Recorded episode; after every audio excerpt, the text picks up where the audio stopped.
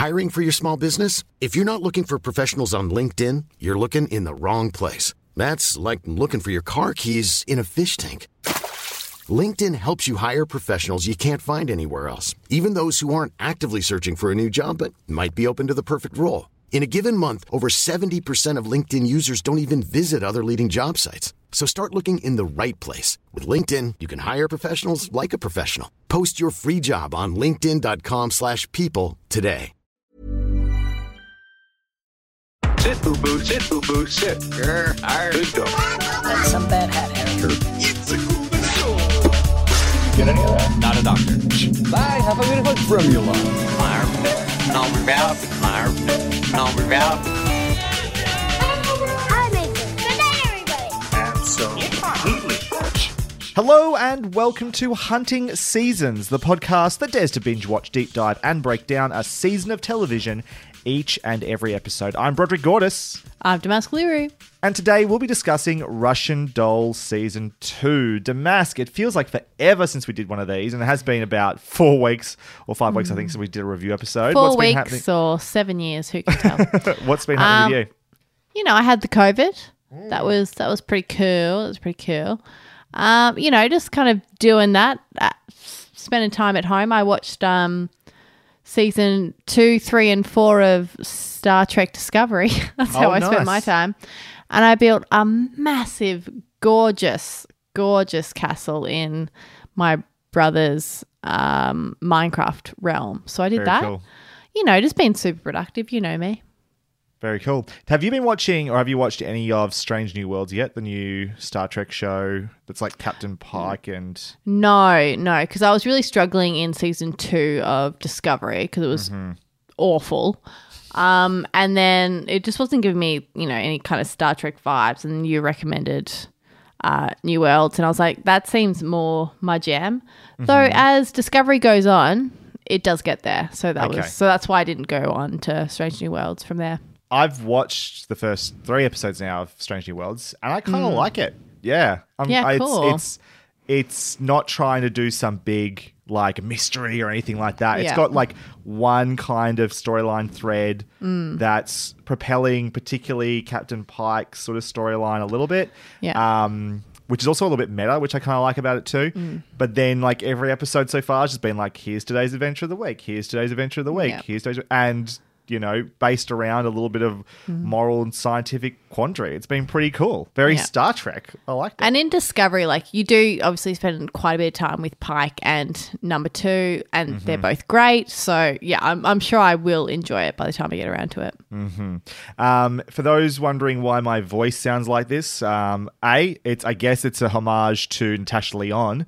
Uh, since we're doing Russian Doll season two, I may as well get into the voice. Uh, last night, um, I was at the football, but then our fucking government got overturned finally, and we've got a new. A more progressive, I won't say progressive, but a more progressive government in Australia as of last night. And uh, I was celebrating pretty hard because of that. Yes. And uh, Amen to that. That's part of what's going on here. Uh, so let's take that excellent energy and get to our spoiler free review of Russian Doll Season 2. Let me clue you in. Season in review.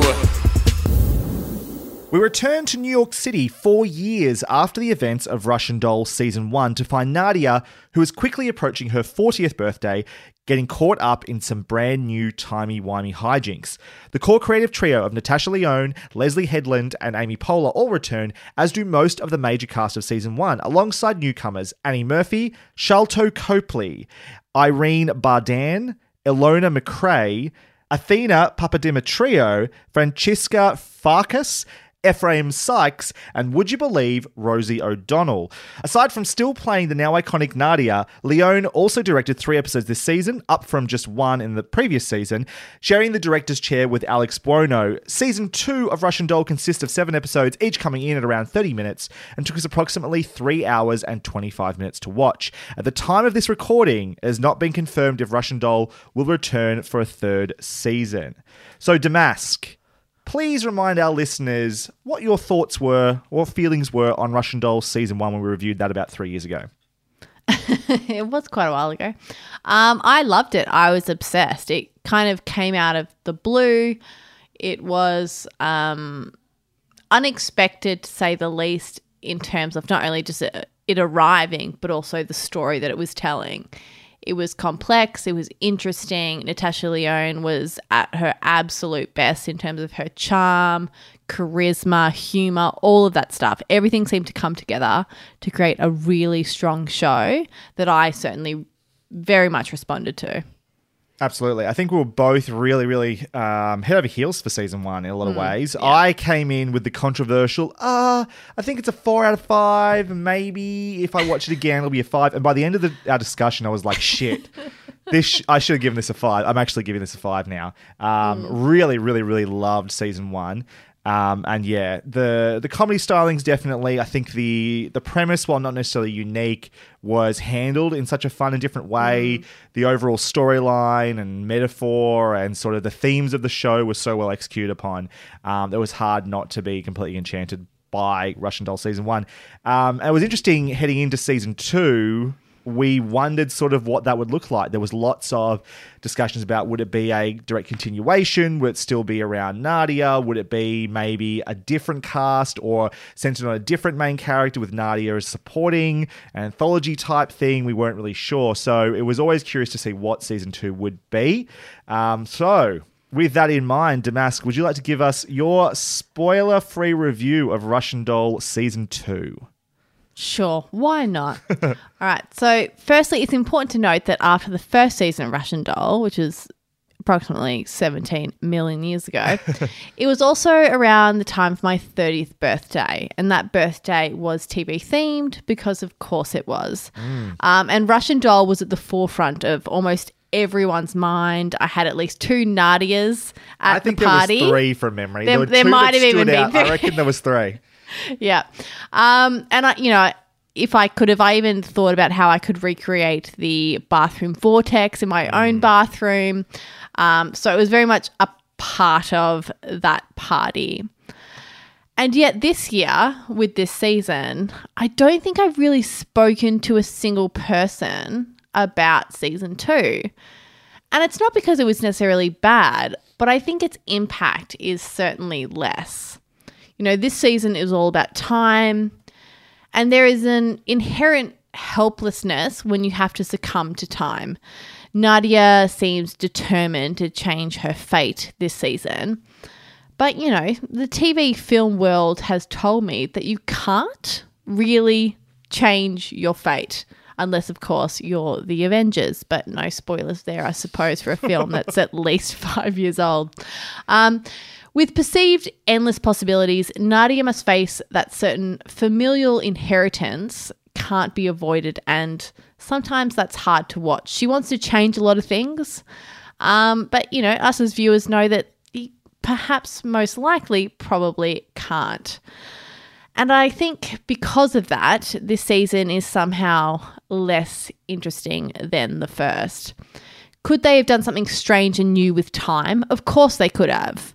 Um, those possibilities should be, and I think can be, endless, but I don't think they are this time around. Alan's character, who was a really wonderful addition to season one, um, seems much, much, much less important this season.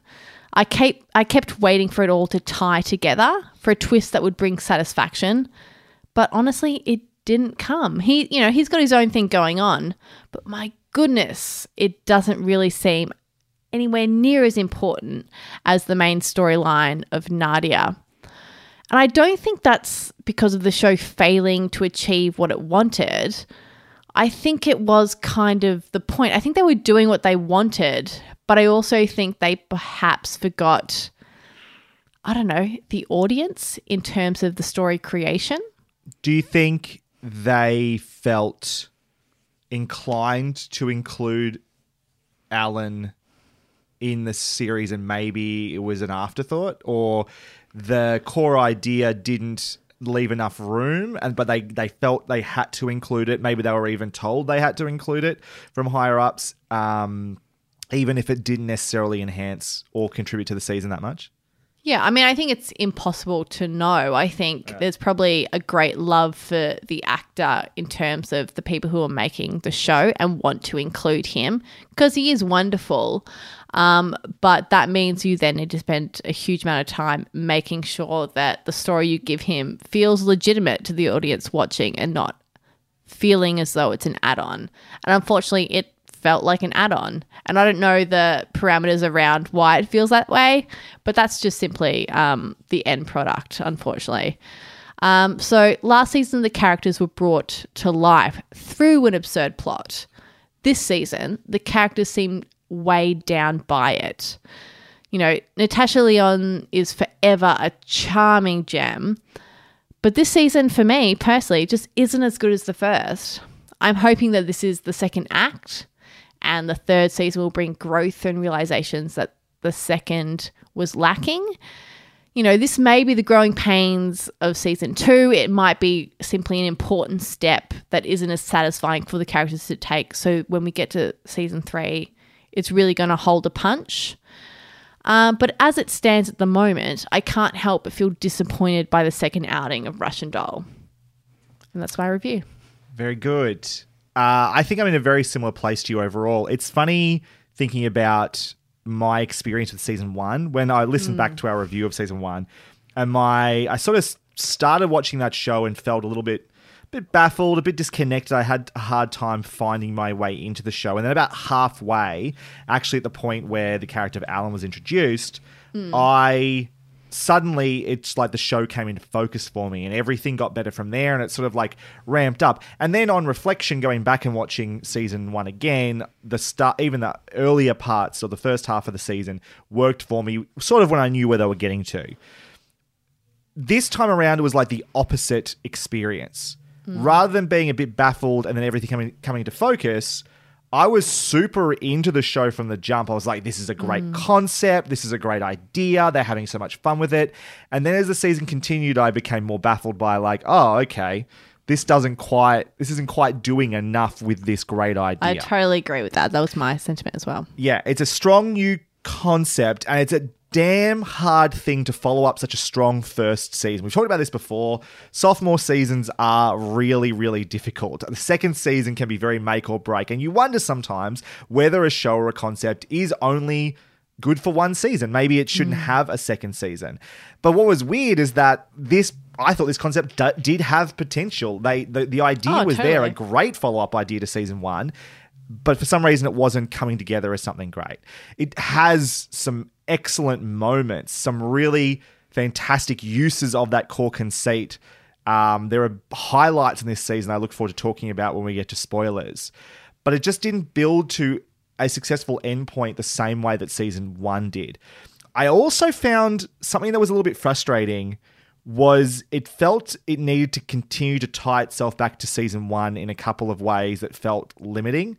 Um, things like referencing lines that became memes after season one. More than once, there were like repeated lines and ideas. And I know this is a timey-wimey show. The idea of things repeating is like built into season one, but it almost, almost kind of felt like they couldn't escape the vortex of season one's popularity. And I kind of wish hmm. they were better at being able to just like cut themselves loose from that and do something new without having to feel like they had to repeat what season one was doing to some degree. As you said, uh, like I think Nadia's storyline in an overall sense is compelling. It has some great ideas in there. It even gets to a place that I'm like, cool, yeah, that's a complete thought, but maybe wasn't executed as well as I would have liked it to have been. Alan's storyline was a big nothing for me. Yeah. He, he, it either needed to go much, much, much further with this idea or just not be there at all. Yeah. Um, and this it's interesting that this season is one episode shorter than the original season, and you're like, should this have been one episode shorter, one episode longer to add more room for Alan? I don't really know what the solution was there, but it, it, the Alan stuff just really left me cold. Um, I also wondered, I don't know if you feel this way, and maybe it's me just not remembering season one well enough because it's been a while since I've watched that as well. I kind of felt like this season had a, a slightly more frantic energy than season one, a little bit more scattered. The edit was kind of blunt yeah, at I think times. scattered is the word because I word because I think like the first season certainly is frenetic. Like it feels out of control and like a whole bunch of stuff is happening all at the same time. You're like, what the fuck's going on? Yep. Um, but towards you know the middle and end, you're like, Mm. oh, okay, purpose, intention, it's all there. I feel safe as a viewer. Yes. Yes. This one doesn't feel that way. It's like there's a whole bunch of ideas here and thoughts here. It doesn't feel thought through though. Yeah. That purpose is missing, um, which I think, yeah, is a huge detriment to the plot. Is this a bad season of television? No, I don't think it is at all. But it doesn't come together nearly as well as season one. And as much as I'm sort of hoping for a season three, um, so it can end on a better note, at the same time, I kind of also wish it maybe just stayed as a single season. This to be, and I, I hate people who say this, like this ruined Russian Doll by doing a second season. It doesn't it doesn't ruin the first season whatsoever, um, but it does make you worry. It's like, yeah, this they should have never gone for a season two or season three. Maybe should have stayed as season one. It was such a perfect gem that it only had one season in it. But if season three does happen, I'll still be excited, particularly if it's a final season, maybe a third act to round things out.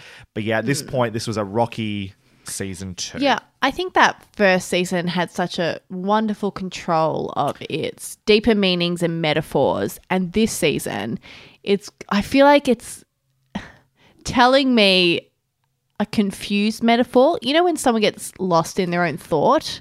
I felt that quite a a bit, particularly when we were coming towards the end of the season. I was like, I get like I uh, can understand what you're trying to do here Yeah. but it feels confused and messy, whereas the first season felt so tight. I think in some ways, season two, and this will be easy to talk about when we get to spoilers, obviously. Season two mm. has a similar trajectory to season one, where our characters sort of on the wrong trajectory for a long time. And It's not until towards the end they start to figure out what really the solution is, what the lesson is meant to be. Mm-hmm. But this time around, I figured out pretty early what the season was probably going to be about, like Yeah, what the theme course. was. And then by the time I got there, I was like, boy, it took a long time to get to something that like seemed seemed apparent to me really early on, and then getting there didn't seem organically fulfilling for the character of Nadia or for yeah, me. well, that seems like when we get there, Mm-hmm. I don't think the getting there is well told in terms I agree. of um, the feeling of the audience. I was like, I totally understand what you're saying. Yeah. But when we're there, I don't feel any kind of catharsis or satisfaction or I, I felt unfulfilled and honestly really sad. And I don't think it's, but maybe it is. Um, it could be on purpose, but it could but- be on purpose. But you got to be it- careful when you're doing that. yeah.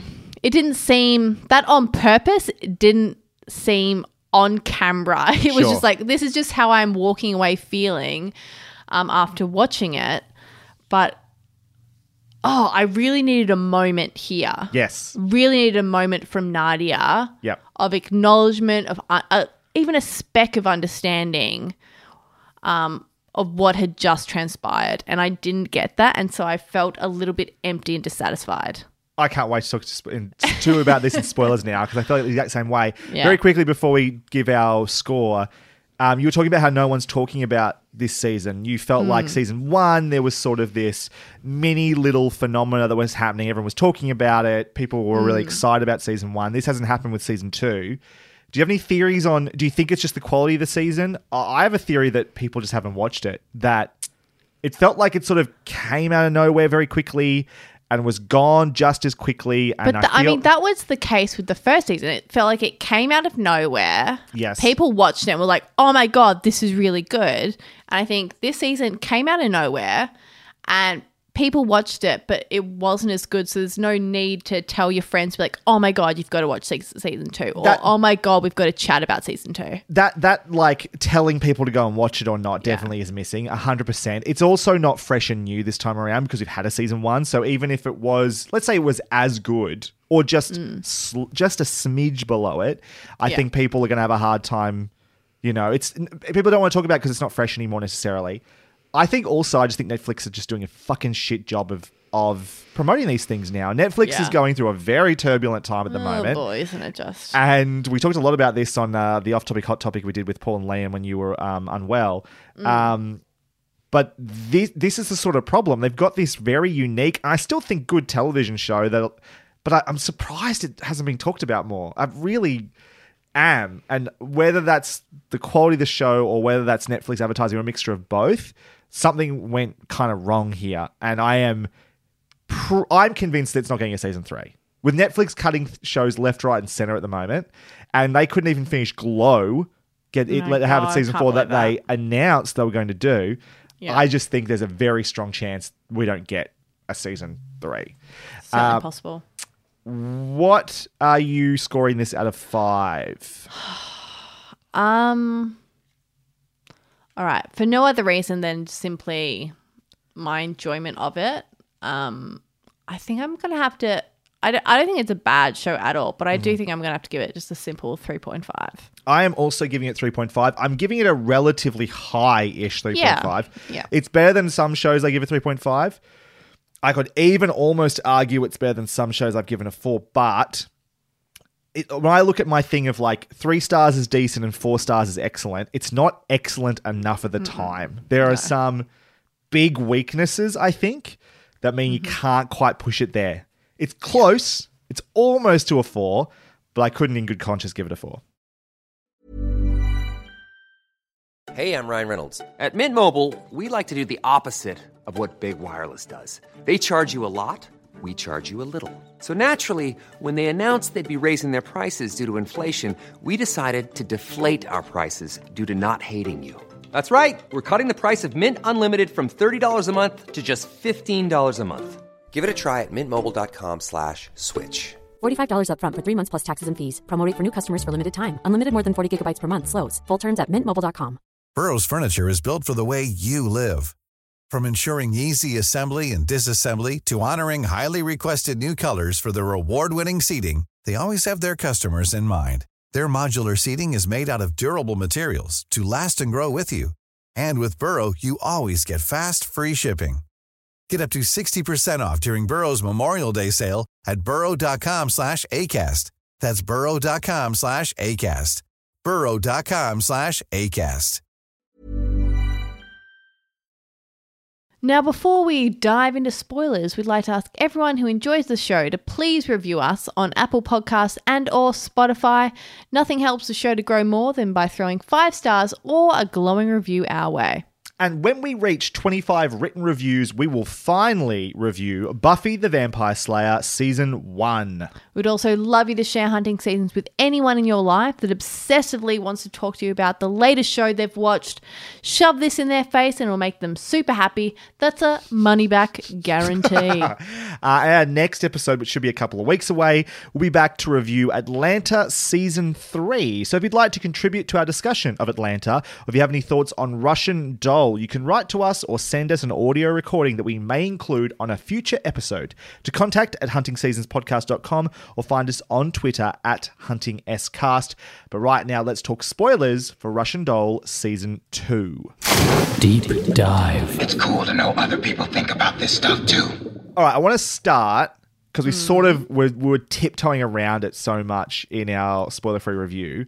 Yeah. What it was that like the the overall theme, the the where this was all head leading, what it built up to, Mhm. that you felt like it didn't quite achieve getting to that moment, or, or emotionally wasn't quite there for you. well, what's her name? Ruthie? Is that the character's Ruth, name? it- it's all about Ruth. Ruth. Yeah. It, it was the Ruth of it all. Um, so obviously, so we've got two forces battling one another, which is um, coming to terms with your past and feeling it, you know, this incredible desire to change it, alter, um, rewrite your history, and also appreciating those around you who have supported you, given you love, other wonderful things in your life, and being present and appreciating that. So there are two opposing forces this season. And um, I think quite early on, you discover that that is exactly what Nadia's lesson is going to be this season is Yeah. to like, yes, you want to overcome your past, heal the past, rewrite the past, whatever it is, but really ultimately she's going to learn to appreciate her present or certainly realize that she should have appreciated the present. All great stuff. Fabulous. We get to that what final episode? Um Ruth has gone, she's passed away. I didn't find. Is there? And maybe you can correct me if I'm wrong. Maybe I missed it. One moment of catharsis or realization on the point of Nadia that really pulls that all together. it i guess the argument is that like it's meant to be a pretty tragic scenario that's happened here that mm. nadia in getting so engrossed in like her own family history has mm-hmm. sort of missed seeing her kind of mm. surrogate mother's end of her sorry has somehow uh, underappreciated or missed the end of her life because she got so wrapped up in herself and so it's not meant to be cathartic, I guess. It's meant to be sort of this tragic But- moment. But even in like, but even within tragedy as a viewer, there can be catharsis to watch it. Sure. I'm not necessarily talking about catharsis on ter- in terms of Nadia's experience, Mm-hmm. but having her at least acknowledge the gravity of having missed that opportunity. I guess to see what- her really have that moment. And I don't think we got that. I- think it, it's there. If it's there, if it's there, because I agree with you in a, in a lot of senses that it doesn't. It because because you can feel it coming, right? Because you Yeah. know that's what this is is about. Her friends are telling her, you know, she Mhm. keeps missing phone calls. She's everything, right? Yeah. you feel like there needs to be a moment of reckoning that Mm-hmm. you feel and it kind of is abstract is the problem. Like Mm. they have this thing where they go into this trains they've paid the toll to fucking horse or whatever and everyone's already on the way to the funeral and stuff and um it- it's all it's all abstract and obtuse. And then they get hit by the trains and then they go into the like the pit under new york the void or whatever it is. And it's just does it's not fulfilling i don't think. No, in the same way that season one's ending was so amazing because not only did what season one it still seems like a magic trick to me that it ended so well. That getting to the end of season one and like coming to terms with with her mom and, and what went down mm. with her as a child. But then when they're when her and Alan are split into different realities and have to save each other from dying that night, it's like there was this extra element of like they by by finding each other they were able to help each other and save each other sort of thing and then, essentially those timelines i guess like remerged into each other at the end of the season which is what's happening under that bridge at the end of season one or whatever right when they're going through the mm-hmm. tunnel or whatever it is. It, it, it it's it's got the cool imagery of them landing in that like thing of water. It's got there's an emptiness there, I guess. They're having these conversations like Nadi with her mother and Alan with his grandmother, I think. And then but none of it yeah, it's missing that something that makes you go, "Oh, I felt that. I finally felt what that was all about." It doesn't get there. Yeah, I think for like all of its kind of absurdity or abstractness, season Mm-hmm. one always felt like, okay, me as a human in that situation, Mm-hmm. you could feel the emotion around it. Um, whereas I think they get lost in the abstract here. I think they get lost in how they're going to tell the story as opposed to focusing on what are people feeling as they watch it. Well, let's talk about. We'll start with Nadia's story, obviously. In general, how did you feel about this journey? This she gets on the six train. She's transported back to 1982, I think it is. Um, she is in the body of her own mother. Who is pregnant with herself? Like Yeah. all, like straight away, I'm just like, this is fucking wild. This Yeah. is like, I love it. It's like if Doctor Who could just be a little more edgier and weird. Um, Yeah. is she going to sleep with what might be her dad, but probably isn't her dad? But like, what the fuck is happening here? Like, straight away, I was like, this is so cool and weird and still timey wimey, but very different to what we did in season one.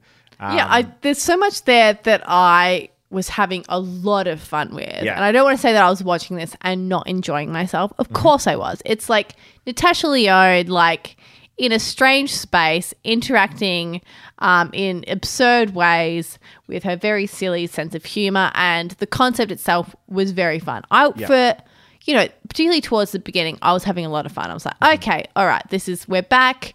This is very silly, absurd, all that stuff. Great. Um, I think my expectation though was like, okay, that's the premise. That's our intro. Wonderful. I'm really enjoying that. I can't wait to get to know her mum more. I can't wait to have like some kind of deeper understanding of her mum, her grandma, all that stuff. I think I have a basic, deeper understanding of her grandma. I still have no idea who her mum is, which makes me go, why do we spend so much time doing that if we're not going to get to understand the woman, the motives, and all of that stuff? Um, first I'll say no. Let's we'll talk about we'll talk about her mum Nora first. Then the Yeah. I I disagree a little bit with that. I think Mm-hmm.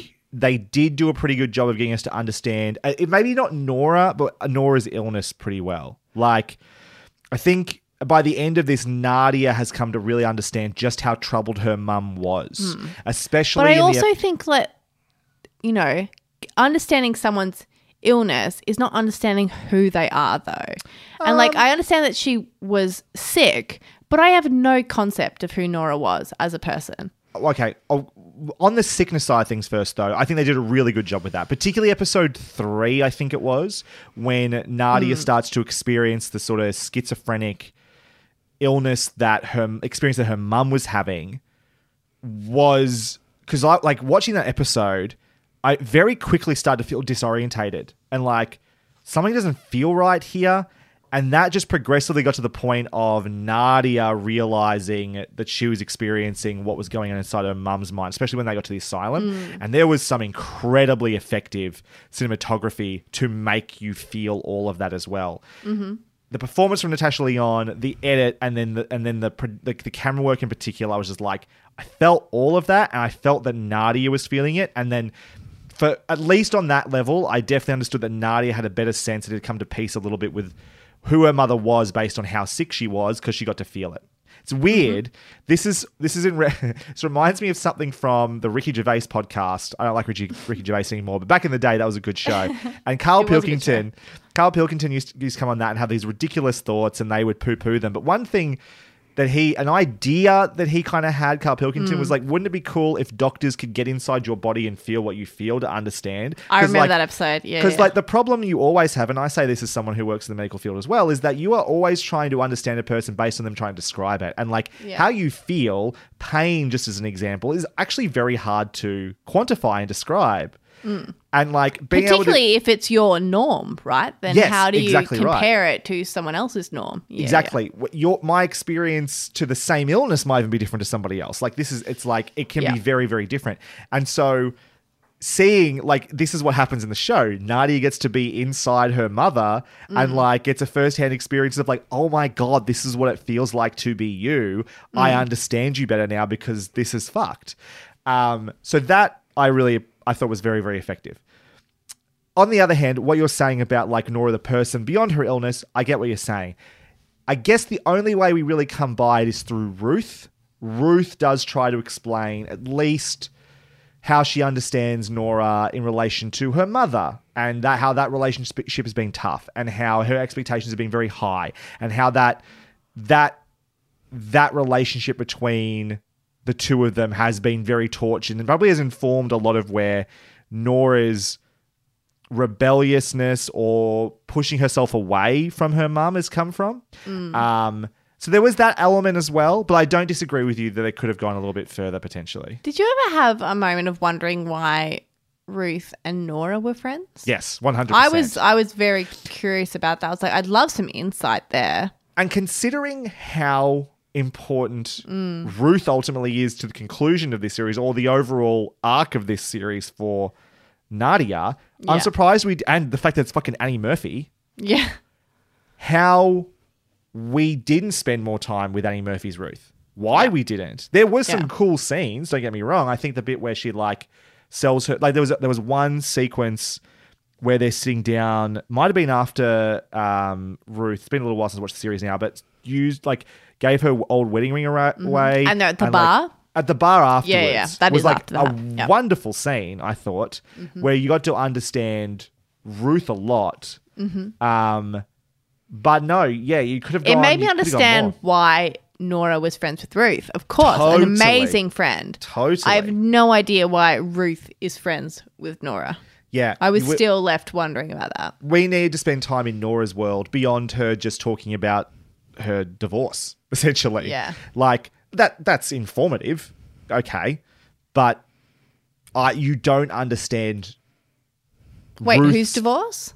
Ruth's divorce, wasn't it? It was her No, wedding her ring. husband died. Her husband died. Sorry. Yeah, yeah, yeah. Still, that the that relationship that she no longer has with her husband, Mm. um, the you still understand why she is friends with Nora, as you said. What is she Yeah. getting from that?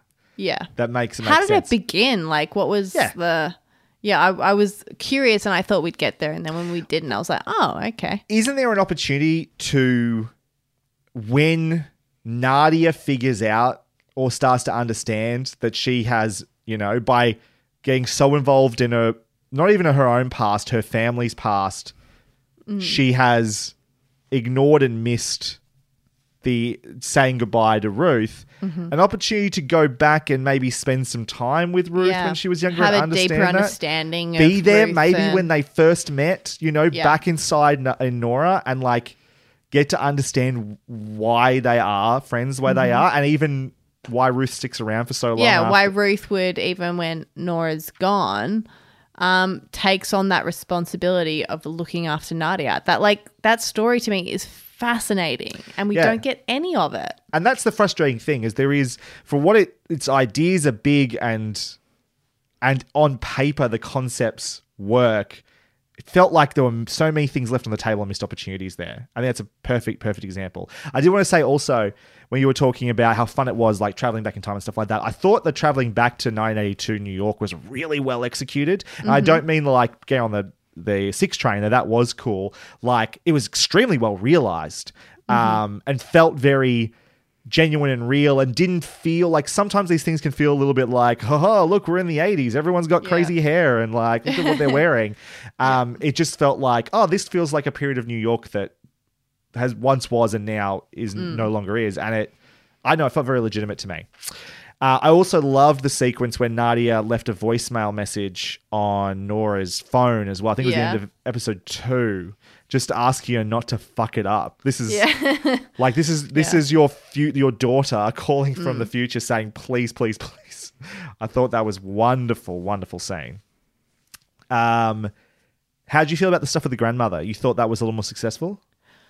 Um, just in terms of like, I guess insight in terms of like, if so much of the story is going to be about, you know, inherited ways of coping or inherit inherited trauma, um, all of that kind of stuff. It was informative in terms of okay, if we're going to talk about the motivation of Nora or perhaps the things that dictate the decisions that she makes. I understand, you know, you're the daughter of one, an immigrant mother, but also uh, a mother who has experienced, you know, fascism and, you know, fleeing for her life. Um, that made a lot of sense to me. So that part of it for me was good. I also just simply enjoyed Natasha Lyonne. Um, every scene in which she was engaging with that grandma and Mhm. the dialogue that took place was just it was just simply enjoyable to watch.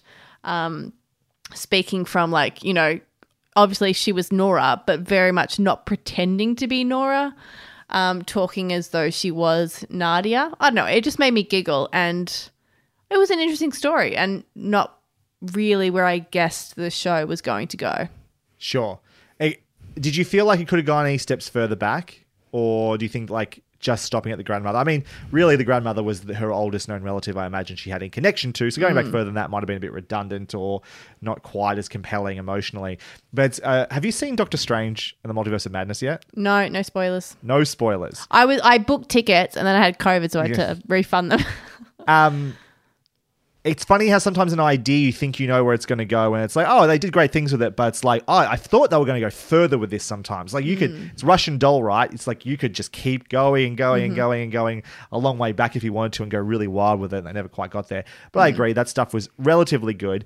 It all really just added up to being able to find out that Nadia couldn't change the past yes. which seemed pretty apparent the moment that the Krugerrands went missing on the train. It's like I think time is trying to tell you you can't Yeah. fuck with the past, so stop Yeah. trying to fuck with the past.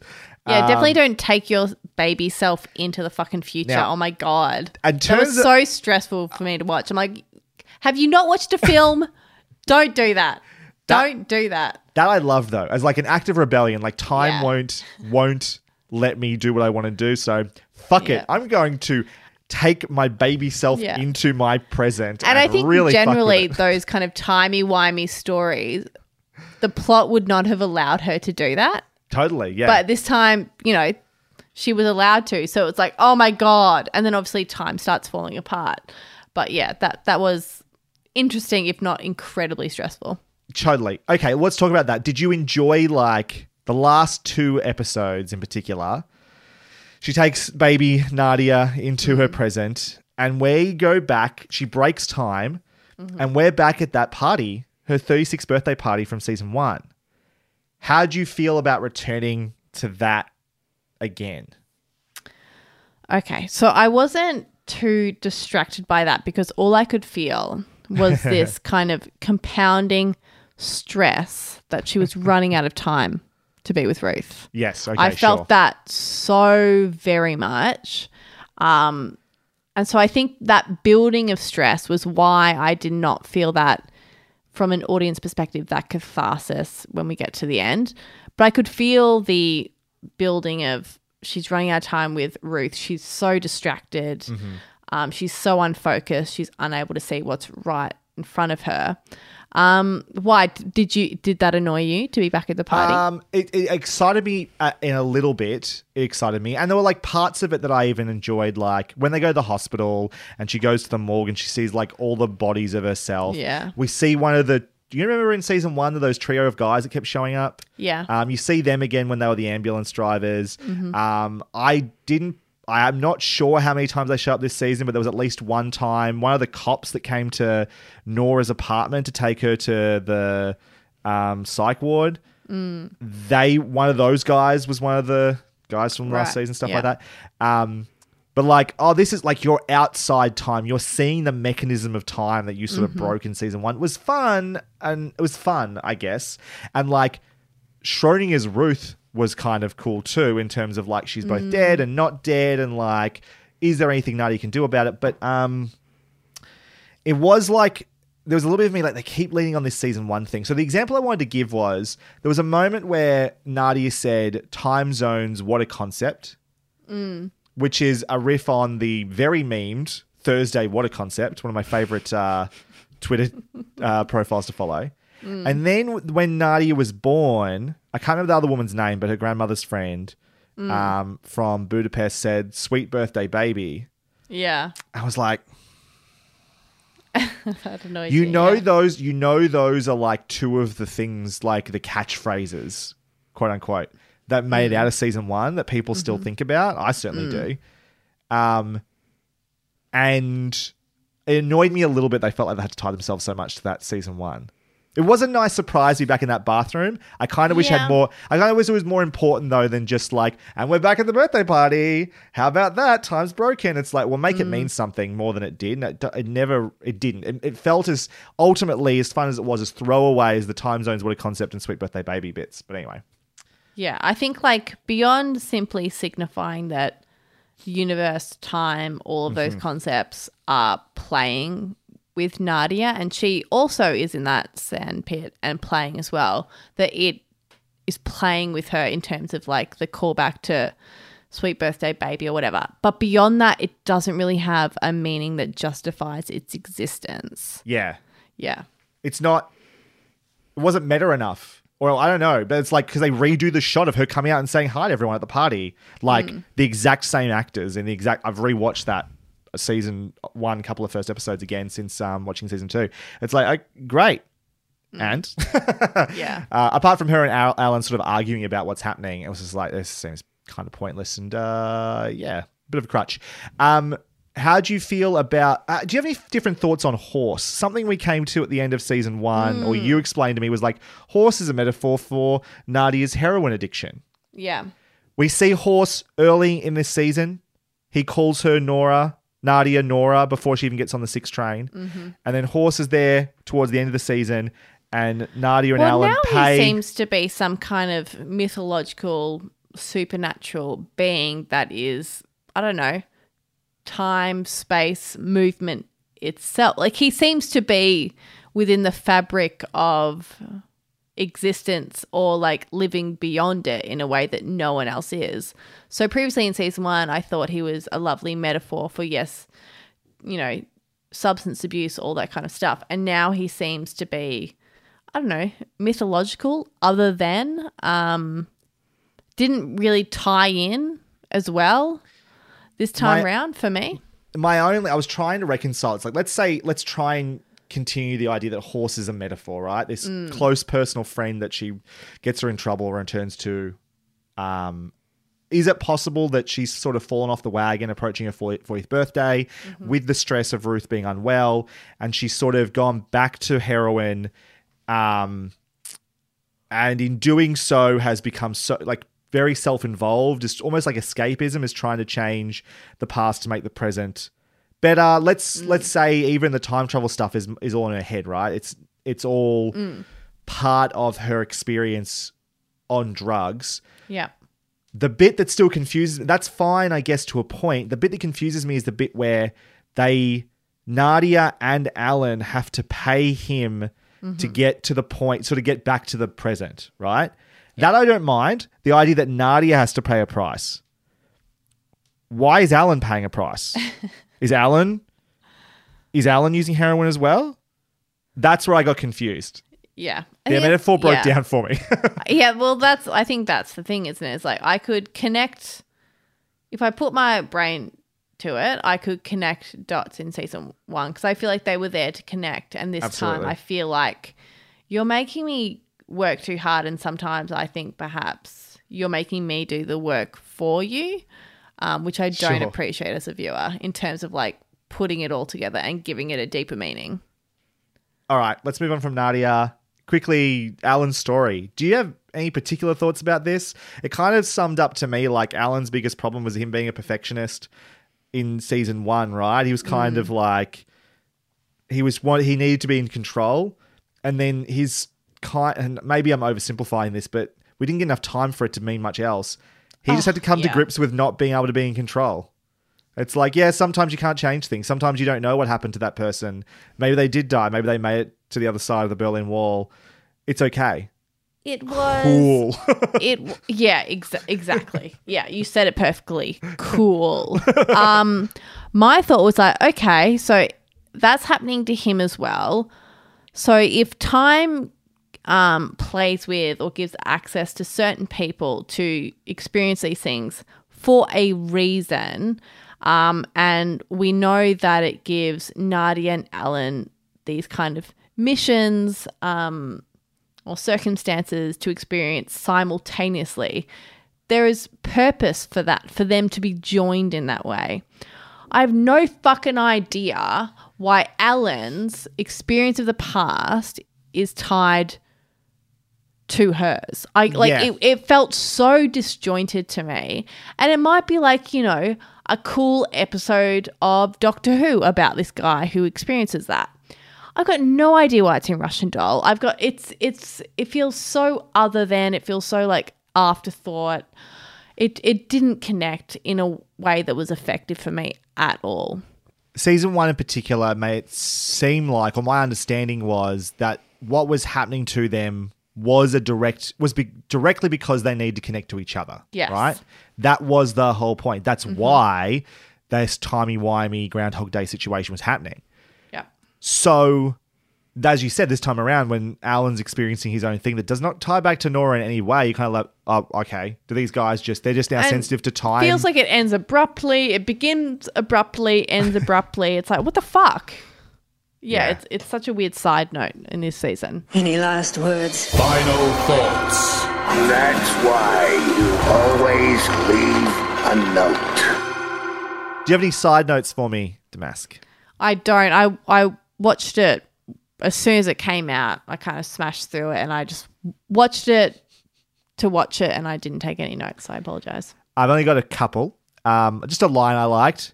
Um, well, that's a lovely story, and I'm sorry about all that polio. It was a great little line when when Nadia was talking to uh, Chez's when he was older, or whatever. Mm. Yeah. I recently watched um like one of those cute I don't know YouTube Vanity Fair interviews with Natasha Lyonne, and Yes. people were doing impressions of her. Um, and she's like, and they were all doing like kind of rhymey things. And she's like, yeah, no, like rhyming's cool, but really, like my sense of humor is just taking like random words and smashing them together and making a sentence. I'm like, yeah, okay, that's that's so much of the script of Yeah. Nadia. Like it's just absolute absurd statements that I don't know for whatever reason make me giggle. It's worth saying if you're have a bit of an itch for Natasha Lyonne at the moment as well. She it's Sunday night here now. She was just on the season finale of Saturday Night Live. She was hosting, um, so it would be worth chasing up. Also, Apparently have you watched episode two of Drag Race All Stars? I found out today that Jinkx Monsoon did Natasha Lyonne on Snatch Game, and that made me want it. We started watching it tonight. I'm like, I gotta watch it now. Yeah, yeah. When Jinkx is doing Natasha Lyonne, is Yeah. it good? Is she good? Well, they do a double. So every participant has to do a double snatch game. So they have to play two characters. So she does Holy Natasha shit. Lyonne. Um, but I also don't think they give enough air to her Natasha Lyonne. But what she does is great. But she also does Judy Garland, which is phenomenal. Fantastic. yeah, it's it's Oh. yeah, it's Surely definitely people have done Judy Garland before on. They not must like have. Jinkx Monsoon. Great, I not can't like wait. Jinkx Monsoon. Oh, that's exciting. Um, I already mentioned the trio from season one, showing up at the apartment, and then the finale. The only other thing I was thinking about, they talk about Columbo a little bit in this season. Mm-hmm. Yeah. Columbo gets brought up. Um, they talk about from the perspective that like that Steven Spielberg directed like the pilot or something of Columbo, which I didn't know. Um, but was like was that a deliberate Easter egg? Because there was a period of time after Russian Doll where everyone's like Mm. they should do a Columbo reboot and have Natasha Lyonne be Columbo Yeah. which hasn't happened. But they, but uh, what's his name? Uh, the director of The Last Jedi, Rian Johnson, is Mm. doing a detective TV show with, um, with Natasha Lyonne, which is coming up later this year. Apparently, Cool. That's exciting. I didn't know to. that. So I, th- I was like, I think that's a, I think it's an Easter egg uh, and a fun little nod. Uh, highlights and lowlights. What was your low light of this season? I think it was Alan's story was mean, my that- low light. That's the obvious answer, and certainly I'm going to say the same thing. I also want to say I did not love the stuff with Nadia and Maxine in Budapest. I, which surprised me, because Maxine was a highlight of mine in season one, and I did not enjoy her. It's particularly an episode they dedicated to Nadia and Maxine being together and traveling and at a party and doing drugs and stuff. I f- found her not compelling or fun or anything. I They're thought wanting to have like a baby with like a Nazi and stuff, and like Yeah. the the leaning into her um stupidity wasn't great. no. Um, yeah, no, I feel that. Um, what was your highlight? Oh, my highlight. Can you go first? I'll say I think the I think the highlight for me was um, episode three and the sequence, particularly where, uh, well, the sequence is building up to it even where Nadia starts to really experience um, her mother's mental illness, mm-hmm. particularly when it all sort of hits her in the um, in the uh, the psych ward. But even the build up to that, there was just this. And I talked about I was worried that like that there's a frantic energy this season, but in that episode it was deliberately off-putting and very strange, and it, made me feel very uneasy in in all the right ways. I thought it was really, really, really, really, really well done, um, and I was extremely high on the show at, at episode three because of that. I'm really struggling to think of a moment that stands out to me as a highlight, which I think is probably telling mm-hmm. of the season. I mean, ah, because I can't think of a moment, I just remember like, you know, random asides of Nadia's, which is pure Natasha Lyonne. So I'll always enjoy her performance. I guess that's got to be the highlight for me, but not necessarily a moment within the show. I think it's worth saying. Like Natasha Lyonne, even if we didn't find this season as fulfilling or compelling as Mm. season one, fulfilling particularly as season one, mm. It was still a joy spending time with the character of Nadia. and Natasha Always, Lyonne was yeah. excellent. Absolutely. Yeah. Do you have any predictions, hopes, or concerns going into season three? Yeah. Um, I guess my prediction is with how we left this season, Yep. Um, the weight of I think the moment where she kind of comes back for Ruth's wake, for me, that is the moment before the realization, the weight of the emotions behind really not being there for someone and feeling alone. So my I guess my prediction for season 3 is the weight of that actually hitting and then we're going to have some kind of character growth because of that. Okay. That would be my prediction and my hope, I think. Um, I like that hope in particular. I am predicting what season three is going to be. I mm-hmm. think season one is very much about the present. Nadia mm-hmm. is can't escape the moment, that moment around her 36th mm. birthday. Mm-hmm. It's on repeat over and over and over and over and over and over again. Season two is about reconciling with the past Yeah. at the expense of the present, right? My guess is if season three happens, and I would guess it would be the final season as well. That was Yeah. even suggested if there was going to be more of it. They had initially pitched this as three seasons, would be about the future. My guess is it will kind of be the opposite of what this season was, where the uh, Nadia and Alan are able to travel into the future. They come back.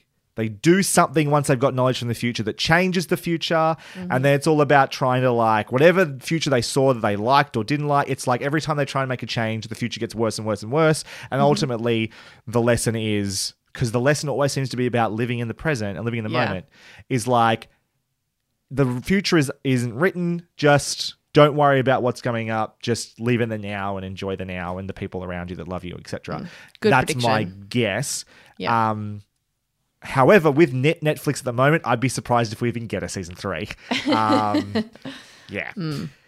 Thank you very much for listening to this episode of Hunting Seasons. You can find more of what we do via our website, huntingseasonspodcast.com. Our logo comes from Sean Kirkpatrick. It's actually Sean's birthday today. Happy birthday, Sean, aka at Shawnee Boy Draws. Our theme song and bumpers from Lucas Heil of Birthday Loyalty Club. Find links to their work in our show notes. You can also find myself, Broderick Gordes, on Twitter at B Gordes, B G O R D E S. Damask, you're still off Twitter? I'm off all of that stuff, but if you want to contact me, just do it through the Hunting Seasons Twitter or email. Cool. Next episode, which should be a couple of weeks away, we'll be back to discuss Atlanta season three. I haven't watched a single episode of that yet, but we love the first two seasons, and I'm hearing very good things about season three, at least when it's first started airing again. So looking forward to that. In the meantime, thank you again for listening. We'll see you next time. Bye for now. Bye. Good night, everybody. Absolutely.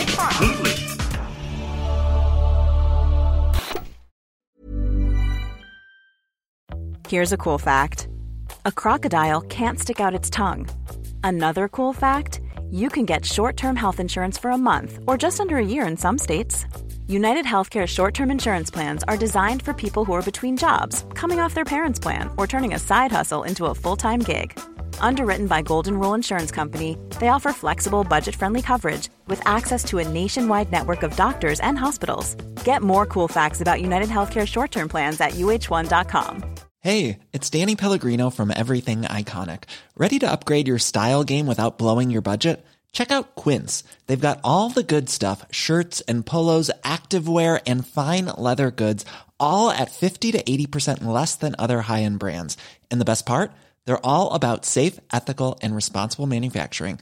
Get that luxury vibe without the luxury price tag. Hit up quince.com slash upgrade for free shipping and 365 day returns on your next order. That's quince.com slash upgrade.